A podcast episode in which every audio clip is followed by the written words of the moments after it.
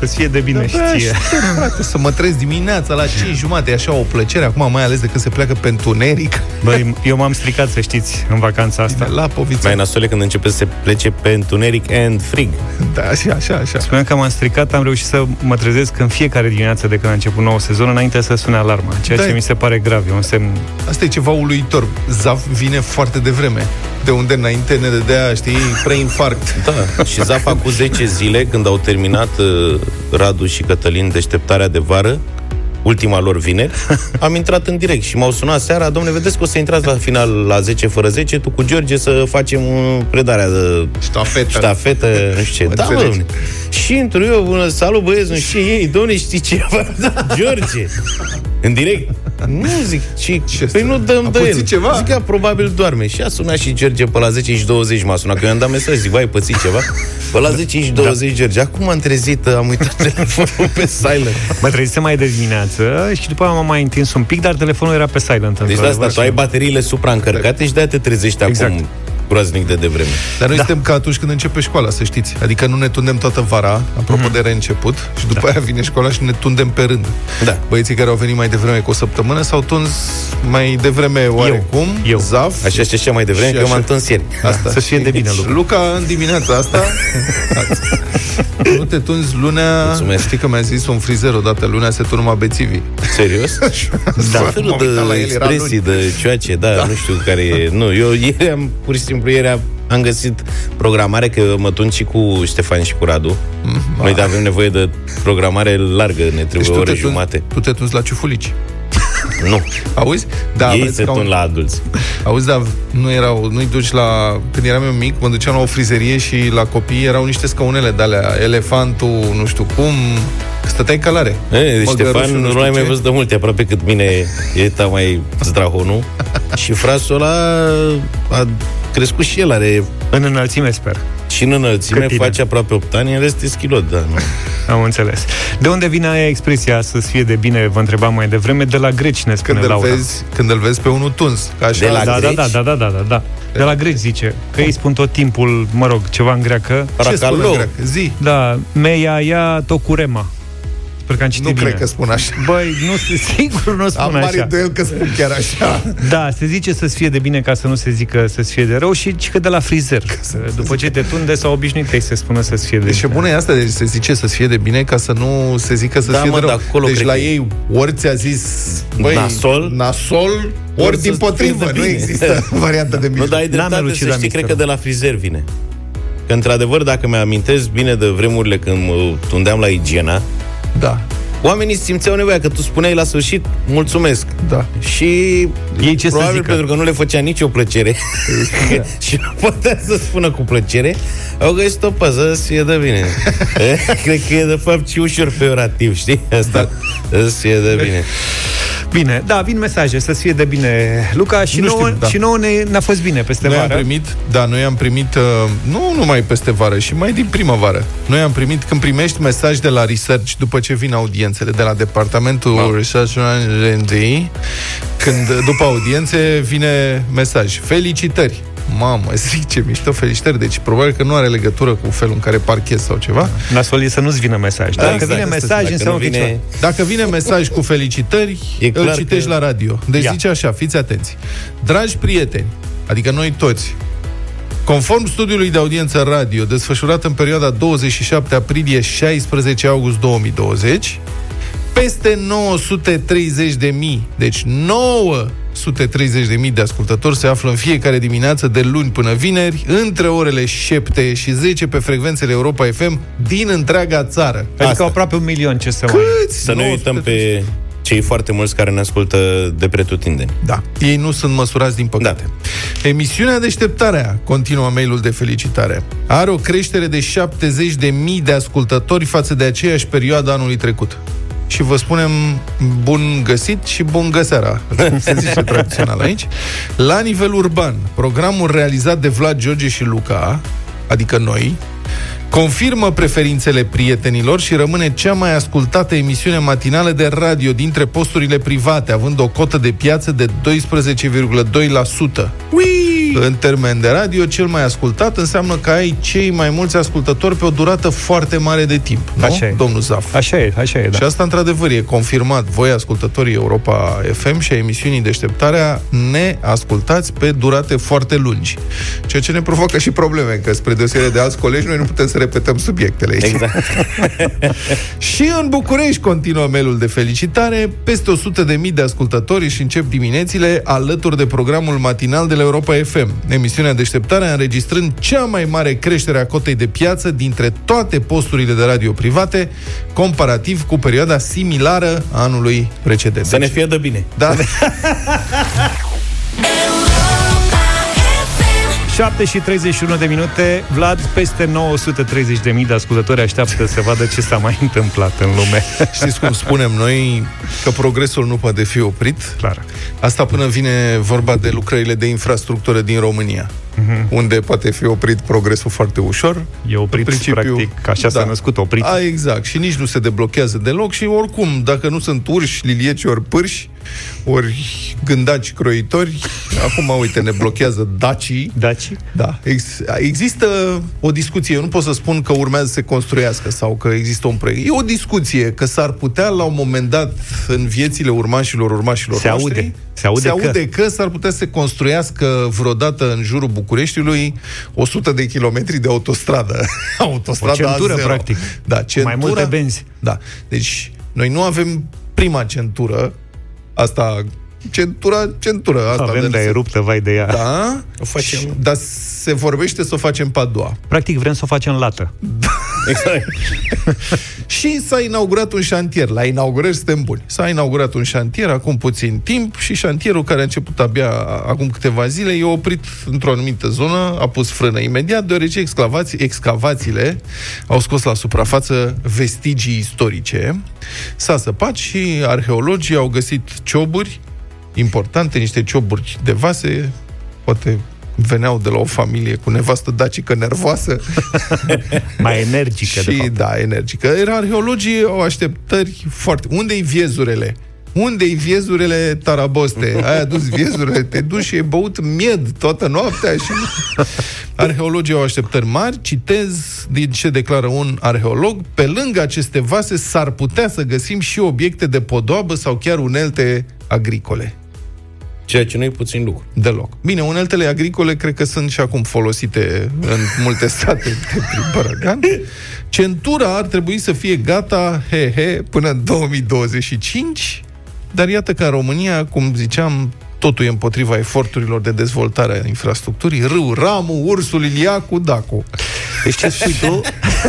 ce spui tu e că am fi putut avea încă de pe vremea lui Burebista Oho! Și autostradă, câte? centură, da, la Da. București, dacă nu erau niște daci care construiau la Niște- întâmplare și cel mai probabil fără autorizație. Deci, Știrea aici e că au fost dași pe aici. Bun, acum eu am glumit cu dacii. Probabil că este ceva mai de dinaintea dacilor. Oh. din perioada târzie a bronzului, începutul fierului, nu știm exact ce ar fi fost, oricum nu contează, asta e nou inel de centură care ar trebui să aibă 100 de kilometri, cum ar veni, este uh, blocată, șantierul e blocat și, oricum, descoperirea arheologică ridică riscuri cu totul neașteptate, după cum spun arheologii. Ei se tem că vor apărea acum hoții, unde mă, în Iată București? ce declară dr. Petre Colțeanu, arheolog, pentru Digi24. Citez, tot timpul apare tentația. De-aia avem pază peste tot. Am avut situații în care am găsit intervenții, ne-am învățat minte și avem pază. Deci pe șantierul arheologic al șantierului Centurii s-a pus pază în momentul ăsta să nu se fure ce Vestigii. s-o fi găsit, să nu se fure vestigii. Bine, acum eu cred că e posibil, adică mai tentante sunt buldozerele de acolo, că am auzit niște furturi de buldozere care depășesc uh, Dacă se dovedește că erau daci și Da. da. nu așa. predecesorii dacilor, e și pericolul să se sur pe drumul în tuneluri. Exact. Dacice ce Corect, ai n-au dreptate. fost încă găsite. Tu ai făcut filozofie sau construcții? Am făcut multe.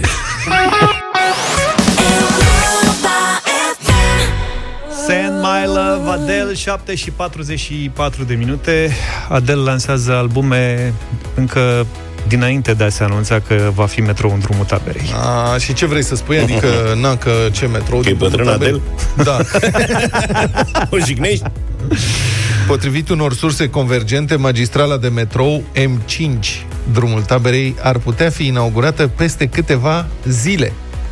Deci, practic, s-a Lucrările au început, din câte țin eu minte, acum vreo 9 ani. Hai, se face deceniu curând, deci, practic, în 3 ani a fost gata, așa cum au promis.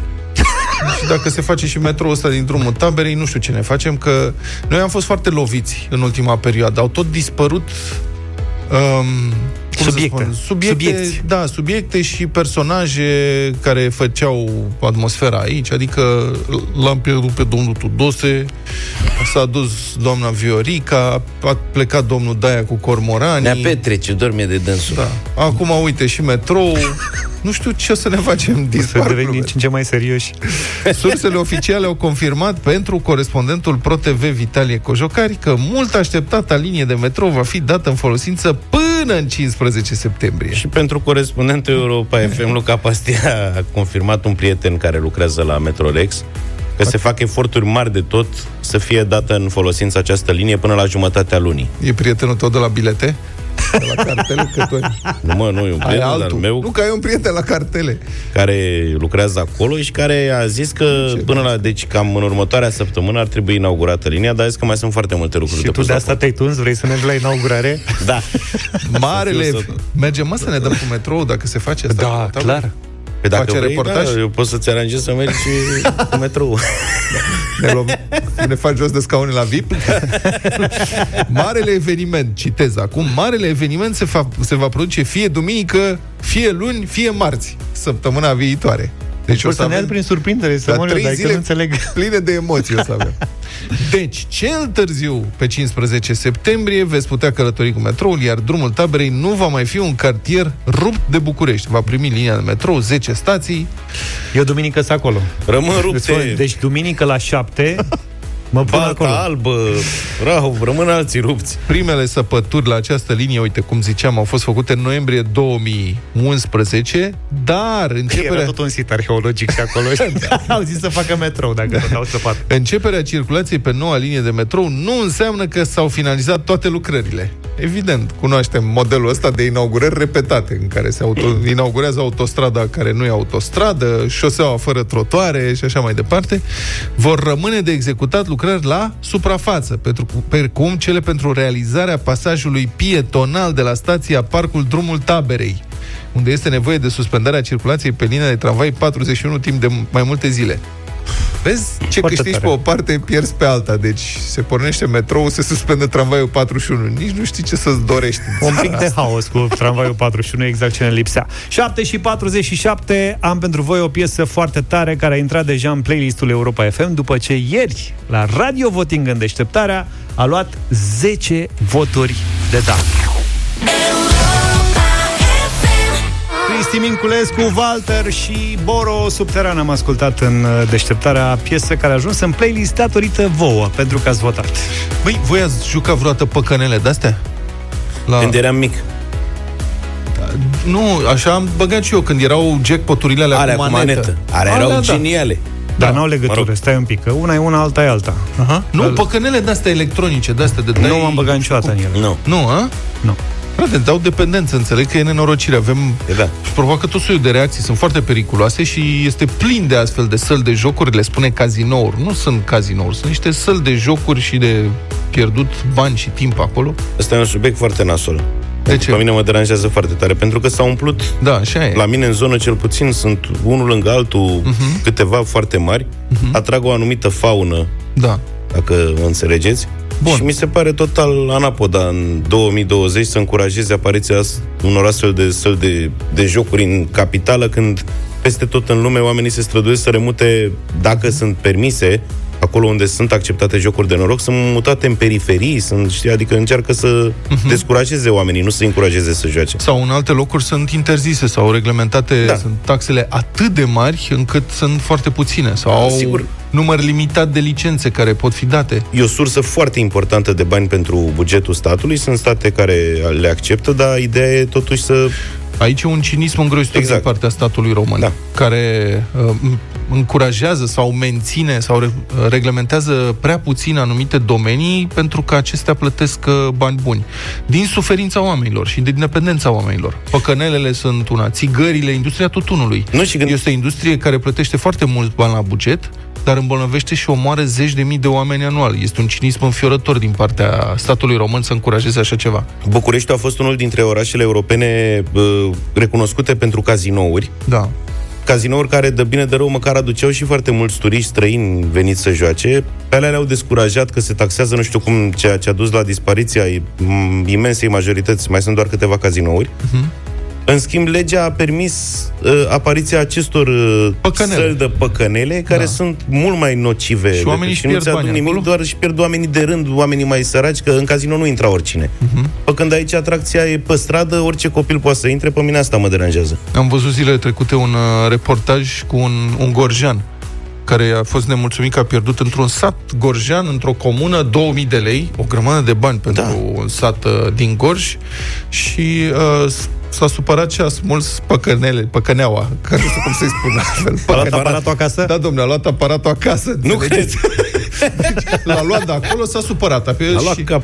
Da, l-a luat capul și, da, e un, era un, adică e cât un șifonier, nu e Da, da, o da, chestie, da, da. se vede pe, că am văzut imagine de pe camerele de supraveghere. Trage de el, domnule, și îl ia pe rotile și angajații sunt toți uluiți pentru că omul era de furios încât s-au gândit că dacă se pula ei cu el, se ale cu, cine știe, cu un buzunar în plus, în burtă sau... Da, și asta e, omul a fost și intervievat și a explicat uh, ce s-a întâmplat.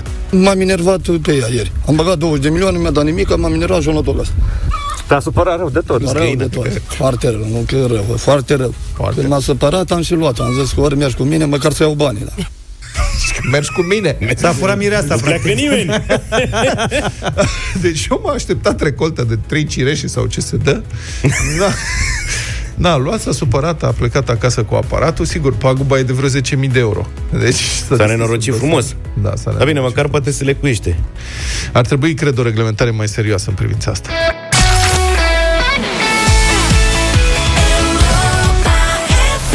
Republica Fantastică România la Europa FM. În timp ce peste tot e criticat și incriminat obiceiul unor uh, profesori, diriginți și așa mai departe, directori, de a pretinde bani de la părinți pentru activitatea școlară, directorul adjunct al celei mai mari școli din București și probabil și din România a ajuns să ceară bani de la părinți pe față, pe Facebook.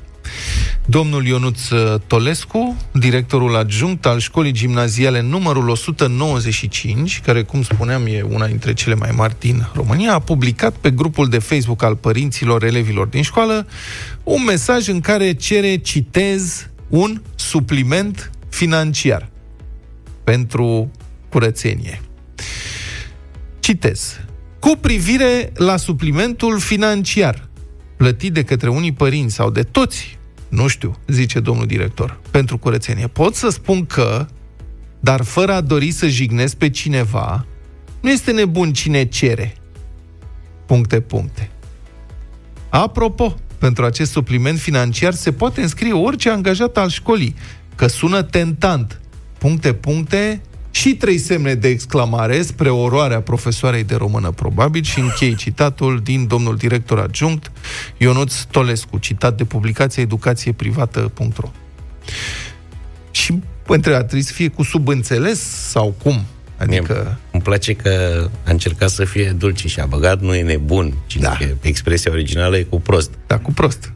Nu e prost cine cere. Exact. Deci domnului Tolescu, directorul adjunct la școala 195, nu-i se pare nimic deplasat în solicitarea respectivă. Contactat de publicația educațieprivată.ro, el și-a asumat textul. Da, zice, eu l-am scris, mi-l asum, a spus directorul adjunct. Deci lucrurile sunt clare. Știm cum stăm. Omul e pe față. Da. Care e problema? Așa a fost toată În- perioada asta, de în- când e director, Tragedia probabil. e că îi face pe oameni proști. Da. Adică asta, în rest, mă rog. Întrebat ce a vrut să spună în legătură cu, citez din nou, suplimentele financiare, domnul Tălescu a afirmat, citez, e treaba lor. Noi nu am cerut niciodată bani, fiecare înțelege ce vrea. Pe bune? Adică te face prost pe față. Da. Deci, încă o dată, ghilimele, cu privire la suplimentul financiar plătit de către unii părinți sau de toți, nu știu, pentru curățenie pot să spun că, dar fără a dori să jignesc pe cineva, nu e nebun cine cere. Trei puncte. Ce înțelegeți? Adică cel care cere șpaga nu e vinovat. Cel care dă e vinovat. Tu, dacă ai cerut o șpagă, ești nevinovat până la nu ți-a dat-o, nu? Interesant, codul penal nu prevede așa. Codul penal prevede că solicitarea șpăgii este infracțiune în sine. Deci, citesc ce zice domnul Tolescu și nu mă gândesc decât la că s-a întâlnit șmecherul cu fraierul. Hoțul cu prostul. Asta. Asta este vorba. Adică șmecherul există pentru că există fraieri. Hoții există, consideră hoții pentru că există proști. Asta este filozofia populară pe care o știm cu toții. Domnul director adjunct a mai produs apoi o serie de panseuri în aceeași postare din care selectăm următorul pasaj. Două puncte ghilimele din nou. Trăim, ne învață domnul Tărescu, în țara în care grasul te învață să slăbești. Hm. Cel care nu are copii te învață cum să-i crești, cel care e îmbrăcat ca scăpat de la spitalul de nebun cum să te îmbraci și unii care desenează școli pe coli de hârtie și se joacă cu figurine reprezentând copii, te învață cum să faci scenarii. Și am încheiat citatul. Și eu am aș adăuga și eu ceva, dacă mi se permite. Noi trăim în țara în care un director de școală cere pe față bani de la părinți, pe care îi face practic proști dacă și dau. După care le servește și o lecție de moralitate credulilor care stau să-l asculte. Adică mie mi-aduce aminte această întâmplare de golanul din curtea școlii, de Clox care uh, m-a învățat că e bine să-ți ajuți aproapele după ce îmi lua sandwich din ghiozdan. E același gen de tupeu. Eu nu reușesc să fac nicio diferență între toate astea. Și revenind, eu sper totuși că suplimentul ăsta financiar la care se referă domnul director și pe care îl cere pe față de la părinții proști, e raportat la fisc, măcar înregistrat, banii sunt luați cu chitanță sau pe bon fiscal, raportat uh, la fisc și impozitat potrivit legislației în vigoare. Pentru că altfel, suplimentul ăsta financiar, dat de proști la deștepți, miroase infracțiune. În palme ne ține Irina Rimes în această dimineață. Bună dimineața, domnul Vlad! Bună dimineața, doamnelor și domnilor! Aveți ceva nou? O poveste cu o mască. Mas- da, acum toți ochelariștii care sunt pe frecvență știu ce spun, noi urâm măștile de protecție, nu neapărat că ni se încalcă vreo libertate sau vreun drept, nu știu ce, adică suntem oameni deștepți. Uh-huh. Înțelegem că e pentru protecția noastră. Le urâm pentru că ni se aburesc ochelarii. Nu aveți aerisire la Băi, frate, orice am face, deci nu există o soluție pe deplin funcțională. Am încercat tot să pun, să le dai să dai lentilele cu săpun, spray-uri, mi-am luat spray-uri antiaburire, lipit masca, nu știu cum, pe nas, strâns. Ștergătoarea Bă, nu merge, nu e ceva, nimic nu merge 100% și asta e, suportăm și toți ajungem la asta. Luca a constatat recent cum e viața ca ochelarist, cu mască. Da. S-a dus alături la control de ochi, nu? Și n-ai exact, putut da. să citești rândurile pentru dioptrii, că erau lentilele aburite de la mască. Da. Tu când îți pui ochelari? Auzi, mă, că se lasă da. de citit. În câțiva ani. Adică, câțiva ani, așa da, crezi tu? Refuz. Da. Și că eu, eu când am început să am uh, dioptrii de-astea tot așa de citit, creșteau cu 0,5 pe an. Eram disperat. Și în câțiva ani mă gândeam, mamă, o să ajung la funduri de sifon. Păi și m-a, păi m-a liniștit un medic, mi-a zis, zice, anul ăsta se oprește, că nu mai are capacitate fizică ochiul. Păi și lentila te ajută să ții în frâu chestia asta? Sau... Lentila nu te ajută să ții în frâu. Lentila Doar să corectează ce nu poți să vezi altfel. Eu de asta zic, mai bine nu mai citești. Ne. Ce pot? Nu o să mai văd când expiră salamul, eu, dar mai mult de atât nu. Eu nu citez cât de departe, că de aproape am da. probleme și citez de departe. Deci, uite, apropo de asta, zilele trecute o întâmplare la un supermarket, era într-o dimineață și nu eram decât eu și două caserițe, adică era gol. Și am cumpărat niște chestii mici și la una nu mergea codul de scanat. Și doamna respectivă se uită să citească codul, numai că era scris micronic acolo, adică și se uită, împinge așa la depărtare, zice, eu nu văd, puteți să citiți dumneavoastră?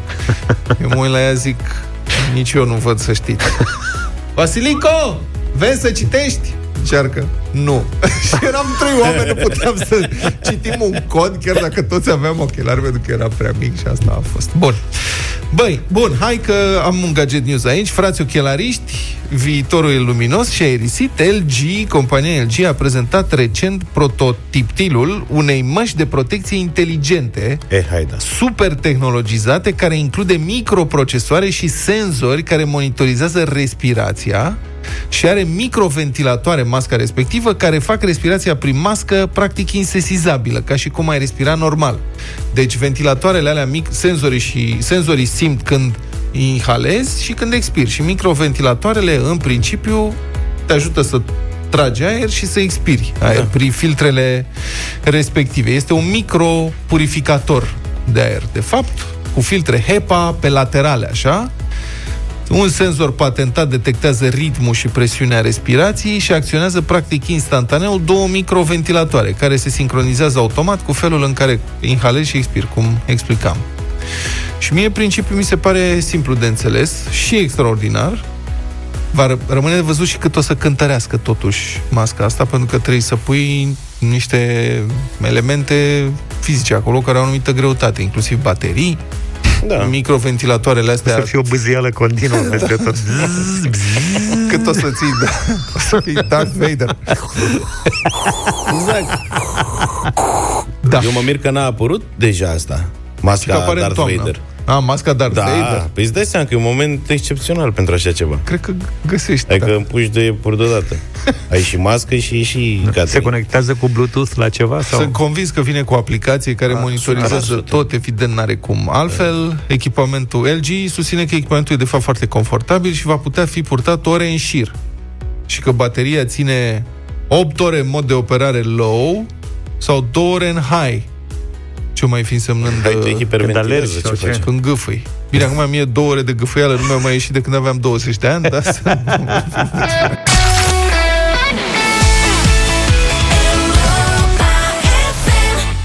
Bună dimineața! Ceva important uh, care v-ar putea ajuta, mai ales în contextul ăsta al relorii școlii în condiții de pandemie, un studiu realizat de cercetătorii irlandezi de la Universitatea din Belfast identifică două simptome importante ale COVID-19 la copii și anume diarea și voma. Experții britanici, mă rog, peste tot în lume, sunt luate în considerare trei simptome în general, și la minori, temperatura crescută, tusea persistentă și afectarea gustului și mirosului, asta știm deja, că atunci când îți dispare gustul sau și sau mirosul în perioada Înțeleg asta... că vin împreună, cum ar veni. sau dispar cam da. împreună. Dar la copii, ci că mai degrabă deranjamentul stomacal este un simptom important care ar trebui luat în considerare, uh, un semn cheie. Iată ce spune uh, ce spun autorii cercetării. În eșantionul nostru, diarea și voma au indicat mai bine boala decât, de exemplu, tusea sau chiar modificările la simțurile gustului și mirosului. Cercetătorii spun că folosind doar cele trei simptome care sunt luate în considerare în acest moment, adică ce spuneam, temperatură, tuse, gust, mi- gust și miros, testarea copiilor simptomatici ar identifica doar 76% dintre cazuri, dar dacă ar fi adăugate simptomele gastrointestinale, procentajul ar urca la 97%. Este un studiu științific făcut uh, de Universitatea din Belfast și mă gândesc că poate vă ajută, Doamne ferește. Oricum, e, din păcate, e o boală despre care încă știm foarte puține lucruri și care continuă să evolueze și sunt... Adică știm puține lucruri deocamdată, chiar dacă sunt resurse uriașe de cercetare științifică concentrate pe deșifrarea ei. Deci, cred că prudența este cuvântul cheie. Asta despre COVID și am mai găsit un studiu foarte interesant uh, care uh, evaluează prețul alcoolului în statele Uniunii Europene. Și ce să vezi, suntem primii în Europa, avem cea mai ieftină băutură. Prețurile, în România, prețurile la alcool sunt cu un sfert mai mici decât media din Uniunea Europeană. Asta în condițiile în care nu este și băutură făcută în casă sau vândută pe post de altceva decât băutură. sigur, râdem, dar nu e chiar de râs, pentru că în același timp consumul de alcool în țara noastră este foarte mare. Suntem în top, suntem între primele țări din Uniunea Europeană în privința consumului de alcool și asta creează o mulțime de alte probleme. Să nu vă înțelegeți Suntem greșit. și noi primii la ceva Dar acum, nu te, serios. nu mă zâmbi, că, adică nu, eu nu sunt împotriva consumului de alcool responsabil, a consumului responsabil de alcool. Adică, inclusiv medicul meu cardiolog mi-a recomandat un pahar de vin. Da, doar Dar că nu unii mai își mult. asumă responsabilitatea mai mult. Da. da, știu că e tendința de a glumi, dar alcoolismul este o problemă reală în România și provoacă foarte multe probleme. Pierderea locului de muncă este o boală severă, foarte dificilă, violență domestică, neglijarea minorilor, e f- foarte rău. Și m-am gândit să vă întreb ce, care credeți voi, prieteni, care ar fi cea mai bună metodă pentru reducerea consumului de alcool în România, a consumului de alcool în exces. Că sunt mai multe căi. Creșterea prețurilor, sau, cum am văzut în alte țări, în Statele Unite, de exemplu, nu poți cumpăra alcool decât din anumite magazine. Ce nu-l consum pe stradă. În unele locuri până la anumite ore. Nu ai voie să consumi pe stradă alcool. Adică sunt diferite căi. Preț, taxe mai mari, uh, restricții la cumpărare. Sunați-ne la 0372 069 599 și spuneți-ne care credeți că ar fi cea mai bună metodă pentru reducerea consumului de alcool în România. 0372 069 599 sau mesaje pe WhatsApp 0728 321 322. Vorbim în câteva minute, vă așteptăm.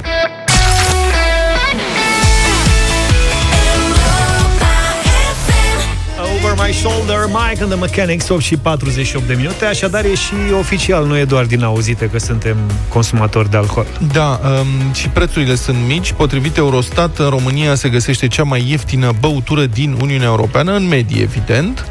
Prețurile noastre sunt cu un sfert mai mici decât media din Uniune. Și ne urmează de aproape vecinii bulgari și ungurii. Germania, Spania și Polonia sunt și ele cu prețurile puțin sub media Uniunii Europene, în timp ce Franța și Italia sunt puțin peste medie. În Marea Britanie, prețul băuturilor alcoolice este cu 36% mai mare decât media Uniunii. Un preț mai mare nu împiedică pe oameni să bea peste măsură. Totuși, de exemplu, în țările nordice, în Marea Britanie, în Irlanda sau în Grecia, prețurile sunt mari. Dar sunt și foarte mulți oameni care fac cel puțin o beție pe lună. Asta este o cercetare eh, pe baza datelor statistice făcută de Eurostat, de Eurostat. Cam jumătate dintre adulții din aceste țări pe care le-am menționat au avut cel puțin o băută gravă în ultima lună. Acum și gravitatea, știi că una e gravitatea în Grecia la Vurvuru, alta e gravitatea în Vaslui. Mă rog, inclusiv în Finlanda se întâmplă asta, unde e cel mai scump alcool din Uniune. Noi românii, din acest punct de vedere, stăm ceva mai bine, cel puțin în statistici, doar 11% dintre români au trecut printr-o beție pe lună. Restul nu-și mai amintesc. Probabil, da? Da. Uh, mă rog, și în clasamentele europene ale consumului de alcool pe cap de locuitor, deci nu doar prețul, al consumul de cap pe, uh, pe cap de locuitor, suntem destul de sus, suntem locul 5 sau 6 în funcție de cine măsoară. Ne depășesc mai tot timpul Moldova, Lituania, Rusia, Belarus și Irlanda, dar suntem cam sus în Uniune. Și de aici întrebarea pe care v-am adresat-o, care credeți, prieteni, că ar fi cea mai bună metodă pentru reducerea consumului excesiv de alcool din România. Nu vorbesc de băutul de consumul cu responsabilitate. 0372 069 599 Să știi că avem și Cine e? mesaj. Hai să începem cu un mesaj. Am primit, Ia. tu ai spus de țările nordice mai devreme și avem un mesaj care vine fix de acolo. Bună dimineața! Ceea ce spune Vlad nu e întocmai aplicabil și fezabil pentru România. Vă dau exemplul de aici, de unde locuiesc eu.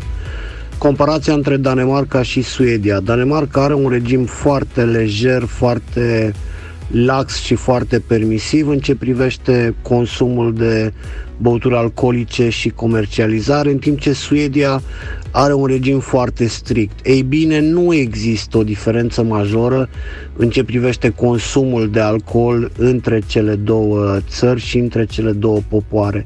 Așadar, nu la măsuri coercitive trebuie privit și trebuie lucrat, ci mai degrabă la măsuri care privesc educarea populației, informarea și lucruri care țin de bă, explicare până la urmă și nu neapărat de restricție.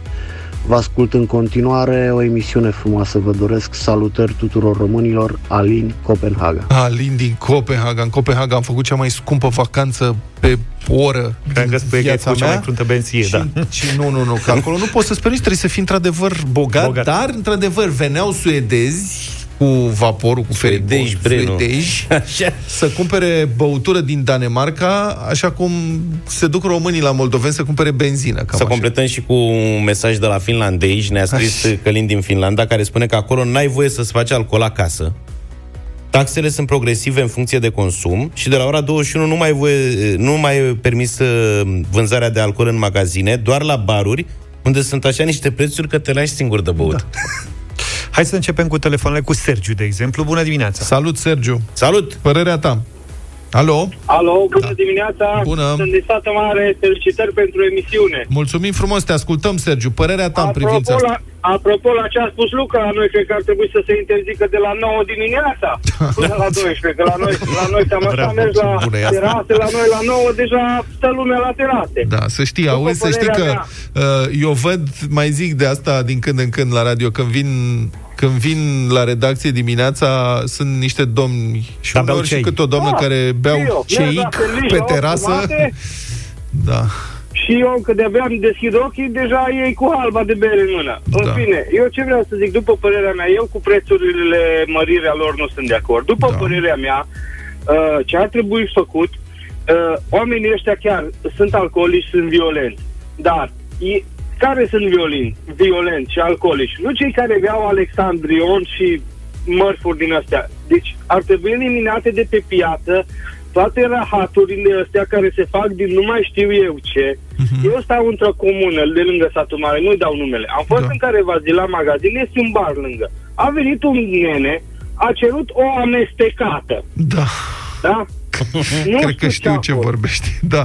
Da, înțelegi? 3 lei. La asta poți să le, degeaba le dublezi prețurile. Dacă de Așa 3 e. lei îl face 6 lei, ăla Da. tot vine să-l cumpere. Corect. Aia e nu știu ce, alcool etilic, amestecat cu nu știu ce minuni. Deci ălea îți prăjesc creierii, pur și simplu. Așa e, Sergiu, ai dreptate. Să știi că am văzut și eu la un soi de bodegă de asta de tablă din mediul rural. A venit unul, a cerut un coneac și i-a dat un coneac la pahar de la de apă de 250 de mililitri, plin cu ochi, curgea pe lângă și l-a turnat dintr-un pet de 5 litri de la de apă. Știi Da, cum da, sunt da, peturile da, da. alea. Măi, de mi-a făcut curce, nu mi-a venit să cred. Dorel, scurt, te rog, și Salut. tu ce soluție ai? Bună Salut, dimineața! Dorel. Te rog.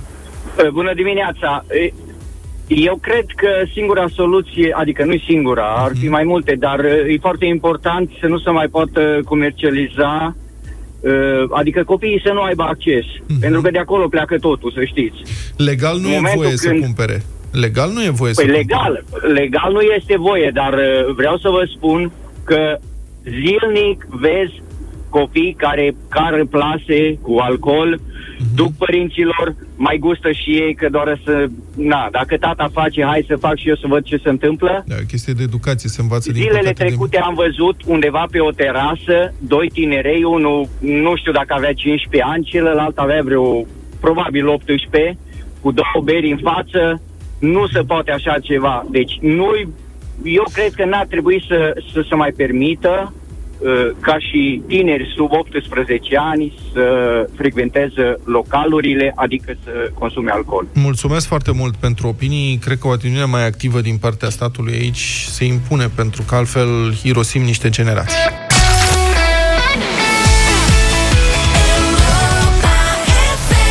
Adevărat imn al adolescenților din România, piesa asta de la Vama Veche. 9 și 11 minute. Continuați să fiți cu deșteptarea și pentru asta vă mulțumim. Bună dimineața! Bună dimineața din nou, evident. Reîncepe în câteva zile școala, suspendată abrupt în primăvară din cauza pandemiei. A fost o perioadă cu multe suișuri și coborâșuri psihologice, iar acum vine acest moment important. Copiii au nevoie crucială de educație, iar educația nu este facultativă, școala nu este facultativă în România. Copiii au nevoie să socializeze și ei sunt, slavă cerului, în general mai bine protejați decât adulți în cazul infectării cu virusul SARS-CoV-2, dar riscurile rămân și mai ales riscurile sunt mai mari pentru adulții din jurul copiilor. Binecunoscutul medic pediatru Mihai Creu, de pildă, admite public că lui este teamă de momentul revenirii la școala copiilor, dar spune că a învățat să-și controleze această teamă. L-am sunat pe domnul doctor în dimineața asta. Bună dimineața! Bună dimineața! Domnule doctor, spuneți-mi, spuneți-ne ce anume vă dă curaj când vă gândiți la revenirea copiilor în colectivitate, în perioada asta a unei boli atât de contagioase? În primul rând, faptul că reprezint o minoritate din uh, toți uh, pacienții spitalizați prin uh, maladie COVID în lume, în, în toată lumea, copiii reprezintă sub un procent din cei care au ajuns în spital. Și de asemenea că reprezintă o foarte, foarte mare minoritate de pacienți care au avut forme extrem de grave. Zilele acestea a fost descifrat și faimosul sindrom inflamator multisistemic pediatric, asemănător bolii Kawasaki, de către o echipă complexă de pediatri de la Ospitale Bambino Gesù din Roma și de la Institutul Karolinska din uh, Stockholm. Și știm cu exactitate că această super rară complicație care îi speria pe părinți și pe noi, pe medici, are în acest moment mecanisme care pot fi abordate terapeutic și oricum vorbim numai de 600 de copii în toată lumea în acest moment când avem peste 27 de milioane de infectați. Deci copiii nu sunt într-un pericol foarte mare. Asta e primul motiv de optimism. Mhm. Cât despre uh, copiii care ar putea înțelege că riscă să-și îmbolnăvească ei părinții sau bunicii? Adică ce ne recomandați să le spunem copiilor care resimt cumva presiunea asta psihologică? Pentru că și ei sunt conectați cumva la actualitate. Da, din fericire cunoaștem cele trei mari mecanisme prin care este posibil să se infecteze cineva de la un pacient aparent asimptomatic, fie că nu are încă simptome sau nu va avea niciodată simptome și asta trebuie să le spunem copiilor sub forma unei rutine zilnice. Eu cu asta aș începe prima oră la școală, dacă aș fi dascăl la clasa întâi, să spunem. Le-aș uh, spune copiilor că boala poate fi luată prin contact direct, și aș exersa spălatul sau dezinfectatul cu gel pe mâini ca să ne ducem să ne ducem cu toți la baie și să stăm în băncile noastre timp de 20 de secunde, foarte bine și frumos. Asta dacă o să o facem două săptămâni la rând, va deveni o rutină și copiii o să o practice și acasă. Al doilea lucru o să le spunem că poate fi luat virusul dacă stăm la distanță mică un timp îndelungat, pentru că nu e de ajuns numai să ne întâlnim cu virusul, trebuie și un anumit inocul. Adică trebuie exact ca la băutură, nu ne îmbătăm decât dacă bem o anumită cantitate. Cu alte cuvinte, trebuie să evităm distanțe sub 2 metri de persoane care nu au mască pe față mai multe minute. Există un foarte interesant studiu american care arată că probabilitatea de a lua noul coronavirus mergând printr-un spațiu public de cumpărături este 0,7 la 1000, chiar dacă te întâlnești acolo cu bolnavi asimptomatici. Și în al treilea lucru trebuie să le spunem copiilor că o cale importantă este cea microscopică pe care nu o vedem, acel condens, acei aerosoli care ies împreună cu vorbitul sau țipatul sau cântatul din gura noastră. Și putem să le arătăm, să luăm o oglindă și să o punem în fața gurii unui copil, să-l punem să sufle și o să vadă condensul și după aceea punem o măscuță și îl punem să sufle și observă că nu mai apare acel condens. Iar despre măști, cred că în momentul ăsta toată lumea este convinsă că ele ar putea să aducă un beneficiu, mai ales celor mari care poate să le poarte corect și să se spele pe mâini înainte de a manipula masca, poate un pic mai dificil la cei mici. Sunt multe țări care au aplicat sau care deja au pus în practică modelul sugerat în România cu mască în interior, în zone neventilate la toți copiii. Mm, în fine, cei mici probabil că o să aibă ceva dificultăți. Excelente recomandări, foarte practice și ușor de înțeles. Domnule doctor Mihai Craiu, vă mulțumim foarte mult pentru intervenția în deșteptarea și să ne reauzim cu bine. Avem rock în această dimineață și vine și secțiunea Lego acum. Eu nu o să vă surprind în dimineața asta. Apelez, ca de obicei, când e vorba de rog la trupa mea favorită, Scorpions. Aoleu, Lego, și ce de ce nu cea mai bună piesa lor, Rock You Like a Hurricane, rock popular, tată.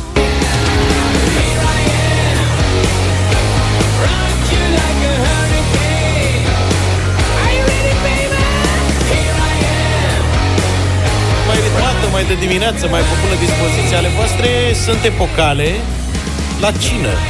Bine, deci la, dacă știam că vine De cu piesa prețuri asta, ușoare. veneam și noi cu un Def Leppard ceva, știi? Cu Da. chestii de genul ăsta mai... Uh... Aveți Aveți de ales. Sugar on me. Da, Hai uh, că se arde centrala. 0372069599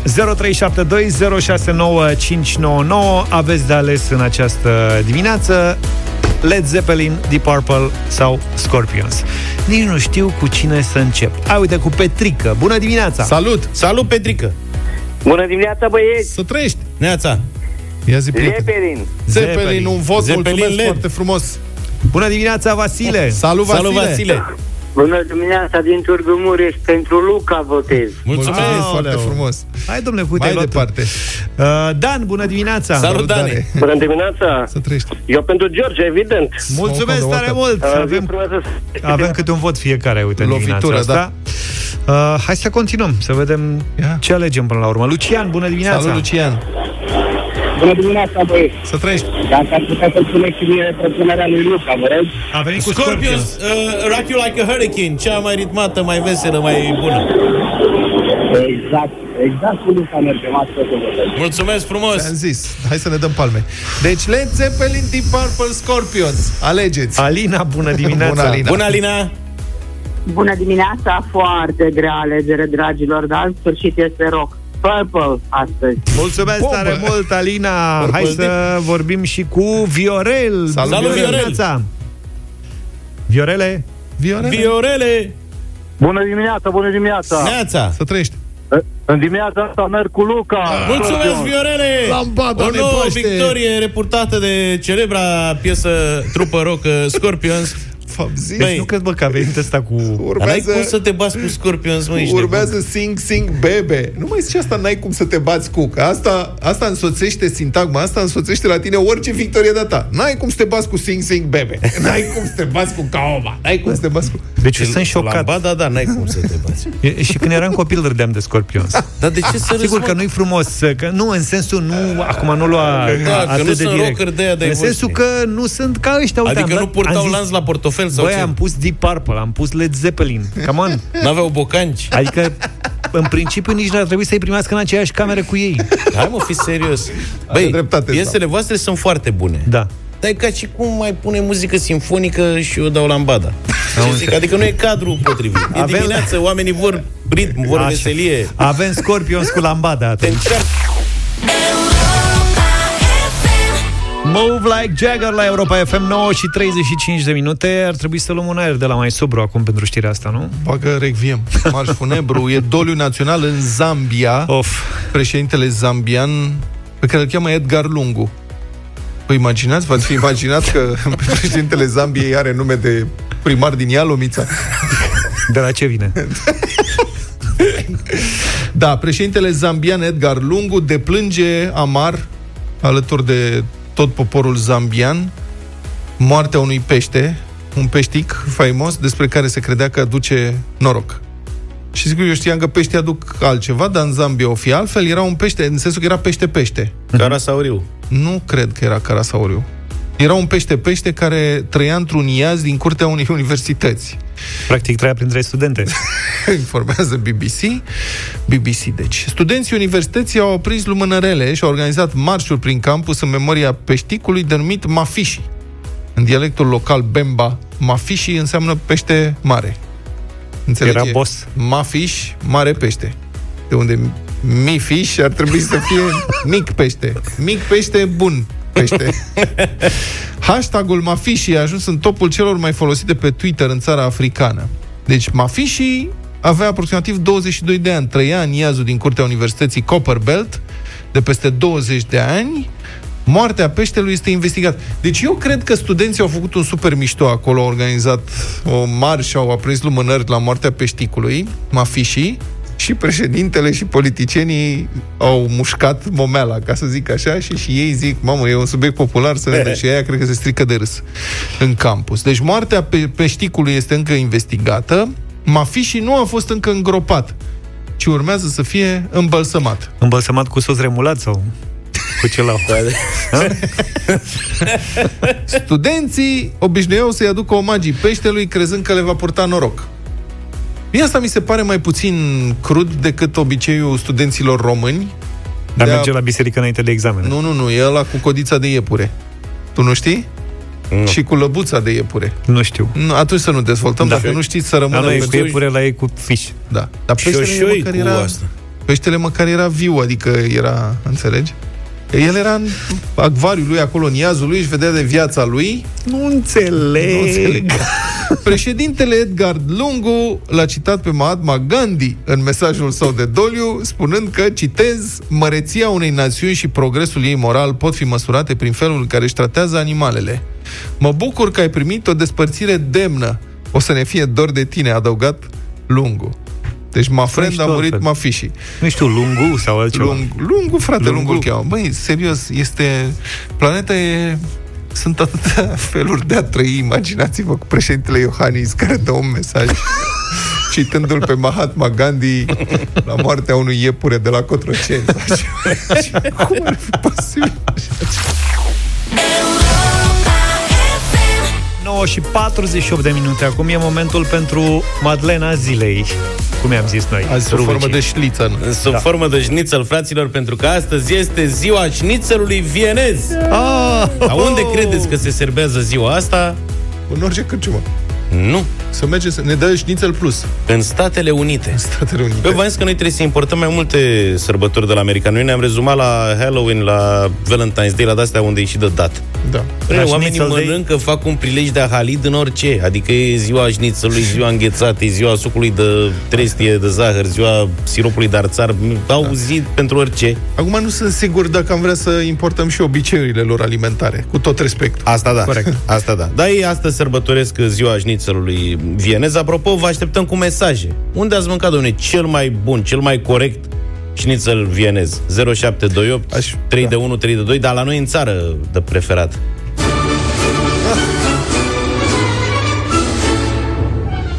Mai serviți aici? Da, e...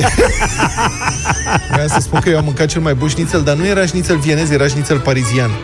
În armată. Păi aici vreau să vă aduc. Mi l-a în primul rând, mama la pungă și să mânca în 10 minute o valiză de șnițele. ca să ne înțelegem, ăsta e Marșul Radețchi, scris de uh, Strauss seniorul. Nu e scris de Radețchi? Nu. Radețchi a fost un feldmareșal al cărui nume este legat și de istoria șnițelului. Vom reveni imediat, dar acum trebuie să facem distinția între șnițel vienez și cel parizian. Da. Cei care o știți, nu mă înjurați că fac pe deșteptul, vorbesc acum și pentru cei care mănâncă doar ca să supraviețuiască. Deci Wiener Schnitzel este făcut din carne de vițel, cotlet mai exact, Bătută bine Și de eu. tot, mi s-a făcut poftă calmă. Până ce ajunge cât mai aproape de grosimea ideală stabilită de specialiștii bucătari la 4 mm. Da. Carnea se dă prin lapte, făină, ou și obligatoriu pe zmet, iar apoi se prăjește într-un amestec de untură și unt, așa scrie la carte. Nu, nu, lei nu... Ca să nu sarză. Istoria e foarte controversată. Rețeta unui cotlet de vițel dat prin pezmet apare pentru prima oară într-o carte de, bucata, de bucate din 1831 în Austria, iar povestea preparatului în forma cunoscută și astăzi e legată de feldmareșalul Radețchi, cum spuneam, Ce cultură. Joseph, pe numele lui mic, așa îi spuneau prietenii Josi. El ar fi adus rețeta la Viena din Italia în 1857. Povestea asta a funcționat până în 2007, când un lingvist care nu avea altă preocupare, pe nume Paul, a demonstrat că istoria nu stă în picioare și că rețeta de fapt e originară din Austria. E o mare Un dezbatere aici. naționalist. E, evident, evident. Uh, italienii susțin cheia lor pentru că la Milano există documente din 1148, atenție, ca să vedeți ce preocupări aveau oamenii la vremea aia, în care se menționează niște cotlețele de vițeluși cu pezmet. Vezi, mă, Bine, dar e eu- important să scrii, că script amanent. Că sincer, eu n-am mâncat niciodată șnițele în Italia. Niciodată, nici nu mi s-a oferit posibilitatea. E cotoletul la milaneze care... N-am mâncat. Mamă, ce bun e! Serios? Da, deci e un fel de șnițel parizian, Așa, cei deci drept, cu că ou, aici le cum dau ar veni. dreptate și austriecilor. Da. Șnițelul parizian e cu ou. Doar cu ou, n-are pezmet. Cu ou și făină, Da. fără pezmet. Așa. Da. La milanez e cu ou și făină și cu roșie tocată mică, o salsa de roșie, așa, știi, ca la bruschete. Și se mănâncă cu paste lângă și cu parmezan mult de tot. Pentru Foarte co- bun. urle conesor, a existat în București un restaurant de șnițele care din păcate s-a închis, nu înțeleg de ce, unde mâncai vreo 10-20 de tipuri diferite de șnițel, cu tot soiul de Eu nu l-am sosuri. prins. Îmi pare rău, Luca, nu ne cunoșteam pe vremea aia, că te-aș fi dus. Deci mă duceam aproape săptămânal. Era o perioadă în care puteam să și mănânc mult, nu se vedea. Mamă, erau înnebunitoare de toate felurile. Astea, șnițelul parizian era entry level, atât.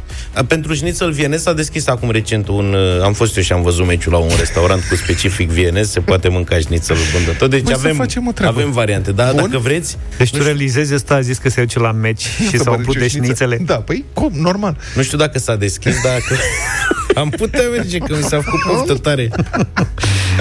Vișeu de sus, restaurant la casa, șnițel parizian. De data Șnițel asta. parizian. A, Cel unde mai au bun mâncat. șnițel vienez la restaurantul, restaurantul Daschino din Constanța. Deci, ca să termin povestea, când făceam armata, mamă, eram hămesiți cu toții, pentru că descărcam vagoane de cărbuni și de cartofi, aia ne dădeau o mâncare înfiorătoare, asta era pe vremea lui Ceaușescu, ne alergau cât puteau și ne era foame într-una. Și singurul lucru pe care îl așteptam era că sâmbătă sau duminica era oră de vizită și cine putea, mă rog, cine avea, cine reușea, primea părinții în vizită sau prietenele și aia erau, aduceau mâncare. Și mâncarea pe care eu o primeam, asta era șnițel parizian. Săracii părinții mei se chinuiau, făceau rost de piept de pui pe vremea aia, nu știu de Da, unde, da, și da. de ouă, și făceau cât puteau și ei, șase, șapte șnițele. Nu-ți puteai să mănânci singur niciodată, nici nu era prietenos să mănânci singur, mâncai cu toți prietenii din armată. Când aveați frigider? Eu nu dădeam la nimeni, jur. Meu, frate, Da, da, da, nu aveau aveai frigider și aveau și apă caldă cu duș, Nu, cadă n-am și avut tot ce apă trebuie. caldă, nu a existat apă caldă, nu exista căldură, nu existau frigidere, nu contează. Deci nu, e- nici nu erau țevi de apă caldă la spălător, ca să înțelegi, Luca. Bă, nu contează asta, nu are nicio importanță. A fost o experiență de neuitat. Dar toată mâncarea primită în ziua de sâmbătă sau de duminică se punea pe paturi și practic se organiza un soi de bufet suedez, avon Frumos. la letră, și într-o oră se mânca tot. Pentru că eram disperat. Și ideea era să te țină cât mâncai sâmbătă, duminica aia, să te țină măcar patru zile înainte să leșin din nou de foame prin curtea unității. Multe mesaje, Schnitzel King, Calea Floreasca, uite. Ok. Nu știu dacă era de care vorbea Luca. Am, l-am văzut și eu, dar n-am fost niciodată. Da. Restaurantul Depinde Berlin, pe vremuri, cel mai bun șnițel. Dar nu ăla de care zic Vienez. că e uh, Wiener House pe Dacia. Da. Uh, La Vișeu am zis, L- Luca știe, Tedley Victoria, profa de fizică, făcea cel mai bun șnițel. Da, mă, și uite, n-a putut să se abțină cineva și a zis de Figelmüller din Viena, unde într-adevăr a mâncat cel mai afurisit șnițel vienez. Dar acolo e, e un fel de, cum e la noi la zicarul cu bere, E super aglomerat, super turistic Figelmüller. Ăsta se e cu coadă, e greu de intrat, dar am avut șansă odată că m-am dus cum îmi place mie, pe la ora 4, cred, dacă mănânc de 3-4 ori pe zi, nu e o problemă să găsesc cumva o breșă. Am Și am găsit, putut să cum, mănânc. am găsit cum se chema restaurantul ăla de șnițele, de șnițele din București, care nu mai există. Hmm. Luisenhof, îi zicea. Luisenhof, da, da, da, da, da, da, da. Și Nu mai cafe există Vien, de uite, din mult. uh, Sibiu, ne spune Letiția. Foarte bun. Mulțumim pentru mesaje, mulțumim uh, pentru că ne ascultați și ați făcut-o și astăzi în număr foarte mare. Ne auzim și mâine dimineață. Numai bine! Toate bune! Pa, pa!